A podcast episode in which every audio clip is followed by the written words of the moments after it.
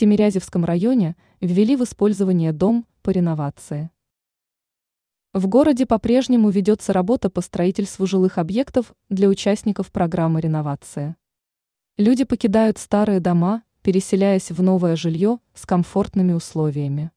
По информации ТАСС, пресс-служба Московского департамента строительства со ссылкой на его руководителя Рафика Загруддинова сообщила о завершении строительства одного из столичных домов.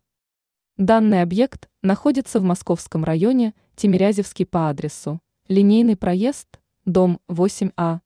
Отмечается, что работы проходили в рамках программы реновации. По словам Загрудинова, в настоящее время дом полностью введен в использование. Известно также, что новостройка состоит из двух секций. Она рассчитана на 258 квартир. Кроме того, она имеет удачное местоположение, поскольку находится недалеко от метро, железнодорожной платформы, Дмитровского шоссе.